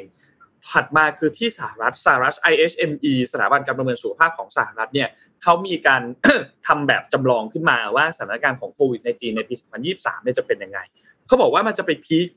อยู่ที่ประมาณช่วงต้นเดือนเมษายนนะครับโดยจีนเนี่ยจะมีผู้เสียชีวิตเนี่ยจากโควิด -19 322,000 รายนะครับอืมและอัตราการเสียชีวิตของจีนตลอดทั้งปีหน้าเนี่ยน่าจะมากกว่า 1 ล้านคนนะครับ ซึ่งอันนี้ก็เป็นตัวเลขที่น่าเป็นห่วงมากตั้งแต่ว่าจีนเจอเอ่อสถานการณ์โควิดที่รุนแรงขนาดนั้นเนี่ยนะครับเพราะว่าการยกเลิกตัวมาตรการซีโร่โควิดอันนี้เนี่ยก็อื มันมันมาพร้อมความเสี่ยงเกี่ยวกับเรื่องของการติดต่อโรคที่ที่น่าเป็นห่วงจีนเองเนี่ยไม่ได้มีวัคซีน mRNA แบบที่ชาติตะวันตกใช้หรือว่าเราใช้ในประเทศนี่นะครับ เพราะว่าจีนเองก็ไม่ได้คุยง่ายคือเขาไม่ได้สนับสนุนในเรื่องของออวัคซีนจากต่างชาตินะเนาะเขาไม่ได้ไม่ได้เอามาใช้เขาใช้วิธีการพัฒนาของตัวเองนะครับหลังจากนี้จีนถ้าเราดูภาพตอนนี้เนี่ยแผนของจีนอาจจะเป็นการใช้ herd immunity หรือเปล่า อันนี้ถูกหยิบยกขึ้นมาเป็นการพูดคุยอีกครั้งหนึ่งว่าจีนมัพนยายามไม่ที่น่าจะได้นะแต่ว่ามันก็อาจจะนำมาซึ่งความสูญเสียที่ไม่น้อยเหมือนกันอืมรวมถึงระบบสาธารณสุขต่างๆ ระบบการแพทย์ต่างๆ รวมถึงยารักษาโรคที่จะต้องเตรียมไว้อย่างเพียงพอเหมือนกัน เพื่อให้เกิดการสูญเสียที่น้อยที่สุดนะครับ ในเซี่ยงไฮ้ตอนนี้เนี่ยก็มีการสอนออนไลน์แล้วนะครับ หลาย ๆ โรงเรียนก็สอนออนไลน์แทนแล้วนะครับ เพราะว่าไม่ก็หลาย ๆ จุดก็มีการปิดไปนะครับ PBOC เนี่ยมีการพูดถึงอันหนึ่งครับ PBOC เนี่ยคือธนาคารกลางจีนนะครับทางด้านรองผู้ว่าการธนาคารกลางจีนเนี่ยนะครับก็มีการพูดถึงนโยบายโควิดไม่ใช่นโยบายนโยบายทางการเงินในปี 2023 ด้วยเขาก็บอกว่าก็จะไม่ได้มีความแรงน้อยลงเลยนะครับรวมถึงจะมีการสนับสนุนทางการเงินให้กับกลุ่มธุรกิจขนาดเล็กก็จะมีการสนับสนุนต่อไปด้วยนะครับนโยบายทางการเงินในปีหน้าจะไม่ได้เล็กไปกว่าปีนี้แน่นอน และอาจจะเพิ่มขึ้นได้ด้วย ถ้ามีการจำเป็น ถ้ามีความจำเป็นนะครับ รวมถึงถ้าในกรณีที่การเติบโตทางเศรษฐกิจ อัตราเงินเฟ้อขยายตัวเกินความคาดหมายเนี่ยก็อาจจะไม่ได้มีการกระตุ้นมาตรการทางการเงินมากนักนะครับ แต่ว่าตอนนี้จีนยังคงมีอาวุธ หรือจะใช้คำว่ากระสุนก็ได้ทางการเงินที่สามารถที่จะนำมากระตุ้นทางเศรษฐกิจได้อีกเยอะมากนะครับ โดยเรื่องหลักๆที่ PBOC จะเดินหน้าในปีหน้าเนี่ยนะครับ ไม่ว่าจะเป็นการกระตุ้นให้สถาบันการการเงินเนี่ยมีการปล่อยกู้ให้กับโปรเจกต์ที่สอดคล้องกับนโยบายของภาครัฐ ไม่ว่าจะเป็นการพัฒนานวัตกรรมเทคโนโลยีต่างๆ การลดปริมาณก๊าซเรือนกระจกรวมถึงเรื่องของเอ่อ sustainable ต่างๆ พลังงานสะอาดต่างๆเนี่ยนะครับ ก็จะเป็นอีกอันหนึ่งนอกจากนี้เนี่ยการที่จีนผ่อนปลายนโยผ่อนผ่อนปรนนโยบายเอ่อควบคุมโควิดเนี่ยนะครับก็ต้องการที่จะให้เกิดการขยายตัวทางเศรษฐกิจเนี่ยมากขึ้น แต่อย่างไรก็ตาม อีกประเด็นหนึ่งคือเรื่องของอสังหาริมทรัพย์ที่แน่นอนว่าต้องรักษาเสถียรภาพตรงนี้มาให้ได้ เพราะว่าเป็นอีกเสาหลักอันหนึ่งที่มีความสำคัญมากๆกับเศรษฐกิจจีนเนี่ยนะครับ อันนี้ก็ยังคงอยู่ในประเด็นที่ต้องดูแลอยู่นะครับ เพราะฉะนั้นตอนนี้ที่จีนเนี่ยมีเรื่องน่าเป็นห่วงหลายเรื่อง ล่าสุดก็คือเรื่องของอสังหาใช่ไหมครับ แล้วก็ยังมีเรื่องของโควิด ที่มีการผ่อนคลายมาตรการ เพราะฉะนั้นที่จีนหลังจากนี้ต้องติดตามอย่างใกล้ชิดมาก รวมถึงพอเขาผ่อนคลาย zero โควิดแล้ว พอสถานการณ์โควิด จากจุด peak ที่คนคาดการณ์กันว่าน่าจะเกิดในช่วง quarter แรกของปี อาจจะไปช่วงต้นต้น quarter ที่ 2 ด้วยเนี่ยนะครับ มันเริ่มที่จะซาแล้วเริ่มที่จะผ่อนคลายได้จริง ๆ แล้วเนี่ยนะครับ คนเริ่มมีภูมิคุ้มกันจริง ๆ แล้ว เศรษฐกิจกลับมาเปิดได้อย่างเต็มที่อีกครั้งหนึ่งแล้วเนี่ยนะครับรวมถึงมีการปล่อยนักท่องเที่ยวปล่อยให้คนเนี่ยเดินทางจากจีนไปที่ประเทศอื่นๆได้แบบเสรีแล้วไม่ได้มีการกักไว้แล้วเนี่ยนะครับ ก็อาจจะทำให้เศรษฐกิจใน ประเทศอื่นๆ รวมถึงไทยบ้านเราด้วยที่มีนักท่องเที่ยวจีนปกติจะค่อนข้างเยอะเนี่ยนะครับ อาจจะกลับมาดีขึ้นด้วยนะครับ อันนี้เป็นภาพที่เราต้องจับตามองกันในปี 2023 ครับ อืมพอนนพามาคุตามยมองกันต่อไปค่ะ มันมันจุดเริ่มต้นของของโรคเนาะจุดเริ่มต้นของโรคโควิด ใช่ไหมคะ มันก็ส่งผลในเรื่องของเศรษฐกิจ แล้วก็ส่งผลไปหมดเลยนะคะคราวนี้ แต่เราเราอาจจะไม่เคยได้ยินประเด็นนี้ หรืออาจจะเคยได้ยินมาบ้างแล้วว่าการสนับสนุนและความเป็นอยู่ที่ดีของพนักงานที่มีความพิการเป็นยังไง เคยเอาเรื่องนี้มาคุยกันบ้างไหมเพราะว่าปกติแล้วอะเอาแค่เราปกติอะที่เรามีร่างกายที่ครบถ้วนน่ะยังหางานยากเลยใช่ไหมความเป็นอยู่การกินการอยู่อาศัยใช่ไหมคะแต่ว่าถ้าเป็นผู้พิการล่ะ เขาจะมีวิธีการในการดำเนินชีวิตยังไงนะคะ ล่าสุดค่ะ World Economic Forum นะคะ ได้เอาสี่ขั้นตอนนะคะที่สี่วิธีแล้วกันนะที่ธุรกิจเนี่ยสามารถสนับสนุนสนับสนุนสิทธิและความเป็นอยู่ที่ดีของพนักงานที่มีความพิการได้นะคะเพราะอะไรรู้ไหมคะอย่างแรกเลยคือ ปัจจุบันมีผู้ทุพพลภาพมากกว่า 1.3 พันล้านคนทั่วโลกนะคะ แต่มีเพียงแค่ 4%เท่านั้นของธุรกิจเนี่ยที่ให้ความสำคัญกับ การเสนอสิ่งอำนวยความสะดวกให้แก่ผู้พิการหรือว่าให้งานทำนะคะสำหรับวันพิการเนี่ยสากลเนี่ยมีวัตถุประสงค์เพื่อส่งเสริมความเข้าใจ เกี่ยวกับปัญหาความพิการนะคะรวมถึงวิธีการทำงานนะคะ และถ้าเกิดเราถามผู้นำธุรกิจนะคะที่เป็นเจ้าของธุรกิจเนี่ยมีแค่สี่รายนะคะที่สนับสนุนมีแค่สี่วิธีเท่านั้นนะที่เขาจะสนับสนุนผู้พิการผ่าน การมาตรการการเข้าถึงและกลยุทธ์การที่อยู่ร่วมกันนะคะเพราะว่าล่าสุดอ้อมสั่งอาหารผ่าน Delivery สีเขียวก็คือ Grab นั่นแหละ แล้วก็ผู้ส่งเนี่ยเป็นผู้พิการทางหูอ่าปกติเวลาส่งนิเวอรี่นะเขาจะต้องโทรมาใช่ปะรับไหมครับอาหารอยู่ตรงนี้ครับเรียบร้อยแล้วนะครับถ่ายรูปเสร็จแล้วนะครับอะไรอย่างเงี้ยแต่สำหรับผู้พิการทางหูเนี่ยเขาจะส่งข้อความมาผมว่าพิการทางหูนะครับอะไรเงี้ยอาจจะโทรไม่ได้แต่เขาจะส่ง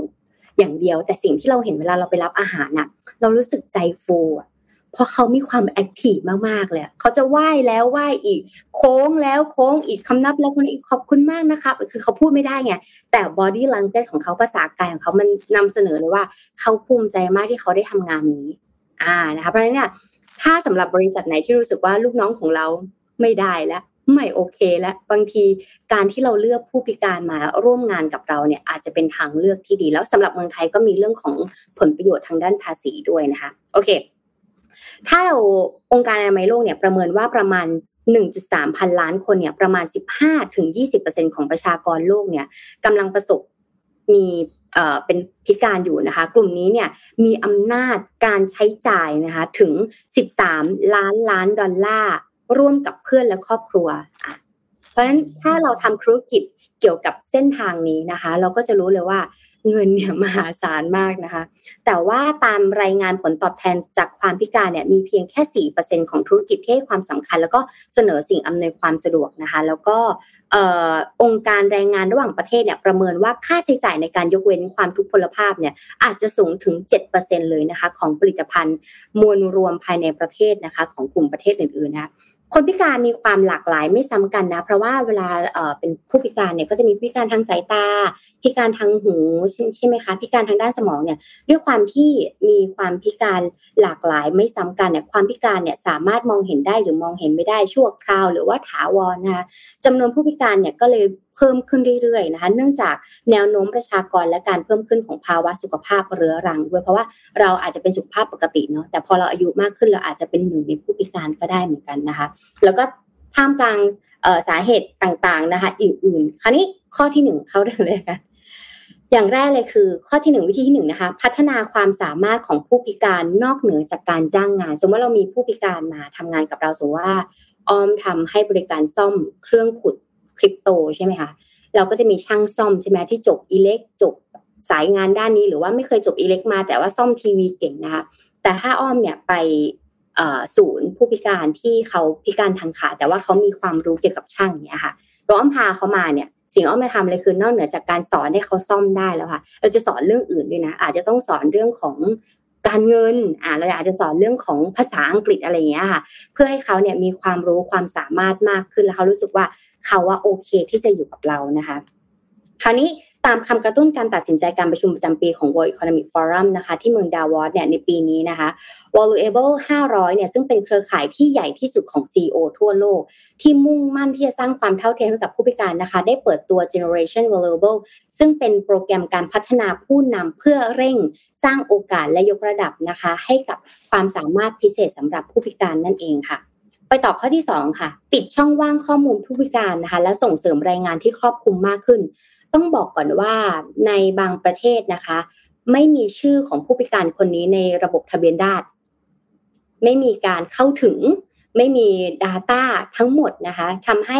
ข้อมูลเหล่านี้พอไม่ถึงเนี่ยคนก็ไม่รู้ว่ามีผู้พิการกี่คน แบบชัวร์แล้วเขามีความสามารถอะไรบ้าง เราอาจจะรู้แหละว่าเขาเป็นผู้พิการแต่ว่าจริง ๆ แล้วเขามีความสามารถอื่นๆอีกหรือเปล่านะเพราะฉะนั้นเนี่ยการที่เราต้องคีย์ข้อมูลเหล่านี้เข้าไปนะคะ มันจะเป็นการส่งเสริมให้มีรายงานที่เยอะขึ้นนะคะ ตัวอย่างเช่น Allianz ร่วมมือกับ London Stock Exchange Group นะคะและ Variable 500เพื่อพัฒนากรอบการรายงาน ซึ่งจะเพิ่มความโปร่งใสในการเปิดเผยข้อมูลของผู้พิการนะคะ แล้วก็เอา Data กลุ่มนี้ค่ะ หางานให้กับผู้พิการต่อไปได้นะคะวิธีสามค่ะระหนักและยอมรับความหลากหลายทางระบบประสาทนะคะอันนี้อ้อมชอบมากเลย เพราะว่า Harvard Medical School เนี่ยกล่าวว่า เราอะมีความหลากหลายของแต่ละคน ความสามารถแล้วก็มีความหลากหลายของแต่ละคน แต่เราอะมักจะไม่ค่อยได้ใช้คำนี้กับบริบทของคนที่เป็นโรคออทิสติกสเปกตรัมนะคะและสภาวะระบบประสาทหรือพัฒนาการทางด้านอื่นๆนะคะโรคสมาธิสั้นหรือความบกพร่องทางการเรียนรู้นะซึ่งงานวิจัยเนี่ยเขาได้เผยออกมาว่า คนที่มีมุมมองหลากหลายขับเคลื่อนเนี่ยจะสามคนที่มีมุมมองหลากหลาย มีไอเดียหลากหลายเนี่ยเขาจะสามารถขับเคลื่อนธุรกิจได้ดีขึ้นถูกไหมคะ แต่ถ้าสมมุติว่าเขาได้มีความเป็นเจ้าของงานเนี่ยเขาก็จะทำได้ดีขึ้น งานวิจัยล่าสุดนะคะ ทีมที่มีบุคคลที่มีความผิดปกติทางด้านระบบประสาทมีอัตราสร้างนวัตกรรมที่สูงกว่าทีมที่ประกอบด้วยพนักงานที่มีความผิดปกติ คือคนมีอัตราความอินโนเวชันเนี่ยมากกว่าพนักงานปกติถ้าเทียบกันแล้วนี่ย แสดงว่าเขามีความคิดที่ซับซ้อนมากขึ้น มีความคิดที่หลากหลายมากขึ้น หรือมีความคิดที่ออกจากกล่องมากขึ้นทำให้ไอเดียเหล่านี้ค่ะ บริษัทระดับโลกหลาย ๆ เจ้านะคะก็เริ่มที่จะให้ความสำคัญกับผู้พิการทางด้านระบบประสาท เพื่อให้เขาได้พูดออกมาแชร์ไอเดียออกมา แล้วเอาไอเดียนั้นนะคะไปทำนวัตกรรมสิ่งใหม่เกิดขึ้นนะคะข้อสุดท้ายค่ะ สำรวจจุดตัดระหว่างการออกแบบที่ครอบคลุมถ้าพูดง่ายๆเลยคือเราดูว่านวัตกรรมแบบนี้มันสามารถต่อยอดไปถึงตรงไหนได้บ้างนะคะจากเพื่อที่จะเข้าตลาดสำหรับผู้พิการนะคะทำให้ตลาดเปิดกว้างมากขึ้นเราบอกว่าเรามีเทคโนโลยีเรามีเทคโนโลยีใช่ไหมคะแต่เราเคยทำเทคโนโลยีสำหรับผู้พิการทางด้านบ้างหรือเปล่า อันนี้เห็นหลายบริษัทเหมือนกันสตาร์ทอัพนะคะเขาเริ่มใช้เขาเริ่มทำแพลตฟอร์มต่างๆสำหรับผู้พิการอย่างเช่น ถ้าเป็นของ Microsoft นะคะ Microsoft เนี่ยอัปเดต Windows นะคะ 11 นะคะ เพื่อให้คำบรรยายสดทั้งระบบและสร้างคำบรรยายต่างๆ ลดความเหลื่อมล้ำทางด้านการสื่อสารนะคะสำหรับผู้พิการทางด้าน สายตาแล้วก็ทางด้านหูด้วยนะคะหรือแม้แต่เมื่อเร็วๆนี้ Google เนี่ยได้พัฒนา Guided Frameซึ่งเป็นฟีเจอร์ใหม่ทำให้กระบวนการถ่ายภาพเซลฟี่สามารถเข้าถึงได้มากขึ้นสำหรับผู้ที่ผู้พิการทางด้านสายตานะคะหรือว่าเริ่มมีสายตาที่เรือนรังนะคะลักษณะนี้เนี่ยพัฒนาโดยความร่วมมือของ กลุ่มชุมชนนะคะ ที่เป็นผู้พิการทางด้านสายตาสายตาเรือนรังนะคะ แล้วก็บริษัทระดับโลกอย่าง Google ด้วยนะคะ เราก็จะเริ่มเห็นแล้วแหละว่านอกจากที่เราต้องรักโลกแล้ว เราก็ต้องรักเพื่อนร่วมโลกด้วยกันกับเราด้วยนะ ก็เริ่มมีหลายๆบริษัทที่ให้ความสำคัญในเรื่องนี้ถ้าทำได้ก็ดีนะเพราะว่าผู้พิการเขาใจสู้นะ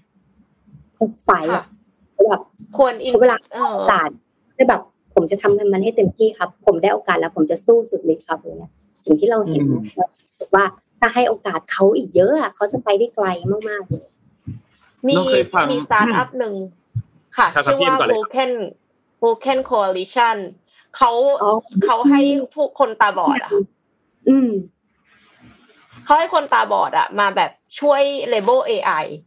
ซึ่งการที่ให้คนตาบอดมาช่วยเลเบล AI ก็ทำให้เรา label ข้อมูลเพื่อ train AI อแล้วทีนี้ก็คือมันก็ทำให้เราได้ใช้ AI เร็วขึ้น ดีขึ้น แม่นยำขึ้น ในขณะเดียวกัน คนตาบอดเองก็มีงานทำคือจริงๆแล้วงานเนี้ย คนตาดีก็ทำได้ค่ะ แต่ว่าคนตาดีก็จะไม่ค่อยอยากทำเท่าไหร่เพราะว่ามันก็ดูเหมือนกับ routine ซ้ำๆแล้วก็รู้สึกว่าการที่เราทำอันเนี้ยก็แบบเหมือนเหมือนเบื่อเนาะอยากจะไปทำอย่างอื่นอะไรเงี้ย แต่ปรากฏว่าคนตาบอดอะ เขาทำแล้วเขารู้สึกว่าเขามีคุณค่า ก็รู้สึกว่าเป็นสตาร์ทอัพเป็นโซเชียล n อน e r p r i s e ที่ดีมาก ๆ ค่ะ ก็อยากให้สนับสนุนกันค่ะ ชื่อ v o c a n Coalition ขอย้ำอีกทีหนึ่งเผื่อแบบว่ามีใครที่อยากให้ label data ทำ AI ชอบมากติดตามเขาอยู่นะ ก็คือพี่นิรันนี่คือ passion ดีมาก แล้วก็ เราเห็นผู้พิการที่เขาทำงานอย่างที่พี่เอ็มบอกอะเรารู้สึกว่าเขาเขามุ่งมั่นจริงๆอะอืม ต้องให้โอกาสพี่พี่รันนี่คือคุณคุณนิรันดร์ใช่ไหมครับ ใช่ค่ะ ใช่ค่ะเขาเชียร์สเปอร์มานอนเลยครับพี่อ้อมจะติดพี่อ้อมก็จะติดเรียกพี่รันพี่รันเพราะชื่อสเปอร์ใช่ค่ะเชียร์สเปอร์เหมือนกันครับเชียร์ทีมฟุตบอลเชียร์ทีมเดียวกันฉันฉันไม่เข้าใจคอมเมนต์ที่เรื่องเกี่ยวกับเชียร์ทีมฟุตบอลเดี๋ยวก่อนครับผมกลับมาก่อนหจุดหาหาจุดร่วมไงฮะหาจุดร่วมหาจุดร่วมอ๋อพามาค่ะข่าวถัดมาครับ อยากจะประชาสัมพันธ์เรื่องนี้ให้ทุกท่านทราบนิดนึงครับ คือเมื่อสัปดาห์ที่แล้วถ้าใครจำได้เนี่ยเราอัปเดตรางวัลนวัตกรรมทางการเงินดิจิทัลที่ช่วยให้ชีวิตของลูกค้า SCB เนี่ยง่ายขึ้นไปแล้ว วันนี้เนี่ยมาดูรางวัลทางด้าน Marketing หรือว่าการตลาดกันบ้างนะครับ คือธนาคารไทยพาณิชย์แล้วก็โรบินฮูดเนี่ยนะครับในกลุ่มของ SCBX เนี่ยนะครับได้มีการประกาศความสำเร็จคว้า 2 รางวัลชนะเลิศนะครับระดับโกจากเวที ระดับสากลนะครับ Marketing Excellence Award 2022 นะครับที่จัดโดย Marketing Interactive นะครับที่เป็นผู้นำสื่อออนไลน์ด้านการตลาดจากสิงคโปร์นะครับมีการเฟ้นหา มีการเชิดชู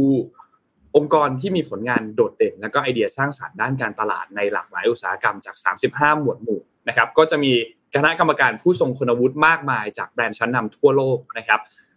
ซึ่งทางด้านของธนาคารไทยพาณิชย์เนี่ยได้รับรางวัลชนะเลิศ Excellent in Social Media Marketing ในระดับ Go นะครับภายใต้แนวคิด SCB TikTok Financial Avengers from Zero to Hero นะครับก็สะท้อนความมุ่งมั่นตั้งใจในการเผยแพร่ ความรู้ทางการเงินให้กับคนไทยในช่องทางการตลาดรูปแบบใหม่ๆนะครับบนโซเชียลมีเดียนะครับซึ่งก็มีการสร้างสรรค์ผลงานผลิตชิ้นงานโดยพนักงานของธนาคารตั้งแต่ต้นจนจบนะครับสามารถนำ TikTok SCB Thailand เนี่ยคว้ารางวัลอันทรงเกียรติครั้งนี้ได้นะครับ ซึ่งมียอดผู้ติดตามเนี่ยมากกว่า 1 ล้านคนนะครับแล้วก็เป็นอันดับหนึ่งในกลุ่มสถาบันทางการเงินของไทยนะครับก็มีการเป็นการสร้างส่วนการมีส่วนร่วมระหว่างแบรนด์กับลูกค้านะครับในขณะที่โรบินฮูดครับก็ยังคงตอกย้ำภารกิจหลักของเขาในการสร้างโมเดลธุรกิจเพื่อสังคมนะครับเขาก็มีการร่วมมือกับทางด้านของธนาคารไทยพาณิชย์ออกมาตรการพิเศษส่งฟรีทุกออเดอร์ในช่วงล็อกดาวน์ 15 วันนะครับเพื่อช่วยบรรเทาความเดือดร้อนของผู้คนในสังคม ช่วยลดภาระ ค่าใช้จ่ายให้กับลูกค้าด้วยการออกค่าส่งอาหารให้ฟรีทุกออเดอร์นะครับมุ่งหวังในการช่วยร้านอาหารโดยเฉพาะร้านเล็ก ๆ ให้มีรายได้ในการพยุงธุรกิจรวมถึงเพิ่มโอกาสในการสร้างงานที่เพิ่มขึ้นให้กับไรเดอร์ด้วยนะครับจากแคมเปญนี้เนี่ยก็ทำให้โรบินฮูดเนี่ยสามารถขึ้นอันดับ 2 ผู้ให้บริการ food delivery ที่ได้รับความนิยมในพื้นที่กรุงเทพมหานครและปริมณฑลนะครับก็เลยคว้ารางวัล Excellent in COVID-19 Related Campaign นะครับระดับโกมาครองได้สำเร็จนะครับก็เป็นการตอกย้ำ ความเป็นแพลตฟอร์ม of kindness นะครับของ Robinhood นะครับยังไงก็ตามอยากให้ทุกท่านเนี่ยเข้าไปติดตาม TikTok ของ SCB Thailand ด้วยนะครับก็จะมีสาระความรู้เกี่ยวกับเศรษฐกิจเกี่ยวกับการเงินนะครับแล้วก็อย่าลืมติดตามแคมเปญดีๆ จากทางด้านของ Robinhood ด้วยนะครับเพื่อจะได้ทั้งโปรโมชั่นสุดพิเศษ และรวมถึงได้ช่วยเหลือผู้ประกอบการรายเล็กด้วยนะครับยังไงก็ขอบคุณข้อมูลจาก SCB แล้วก็โรบินฮูดด้วยครับนี่เลยถ้วยรางวัล อ่า ได้รางวัล t ิ k t o k เนาะอันนี้ก็เป็นโซเชียลมีเดียอย่างหนึ่งมีอีกอย่างหนึ่งที่เกี่ยวข้องกับโซเชียลมีเดียคือ มันมีไวรัลอันหนึ่งของญี่ปุ่นค่ะตอนนี้ไวรัลที่ว่าเนี่ยเกี่ยวกับห้องน้ำคือนึกนึกออกไหมคะว่ามันมีห้องน้ำอันหนึ่งที่ก่อนหน้านี้คือฮากันมากเลย มันอยู่ที่สวนโยโยงิในเขตชิบูย่าห้องน้ำอันเนี้ยเก๋มาก เก๋ยังไง มันใสค่ะพี่น้อง มันใสเลยค่ะ แล้วเสร็จแล้วแต่ว่าเอาแล้วจะเข้ายังไงล่ะมันใสขนาดนี้ ไม่ได้ไม่ใช่คนชอบโชว์จะทำยังไงดี เข้าไปค่ะ พอตอนล็อกมันจะกลายเป็นสีทึบ คือมันไม่ได้ทึบขนาดนั้นอะมันทึบขนาดนี้ คือโอเค มองไม่เห็นว่าเป็นใคร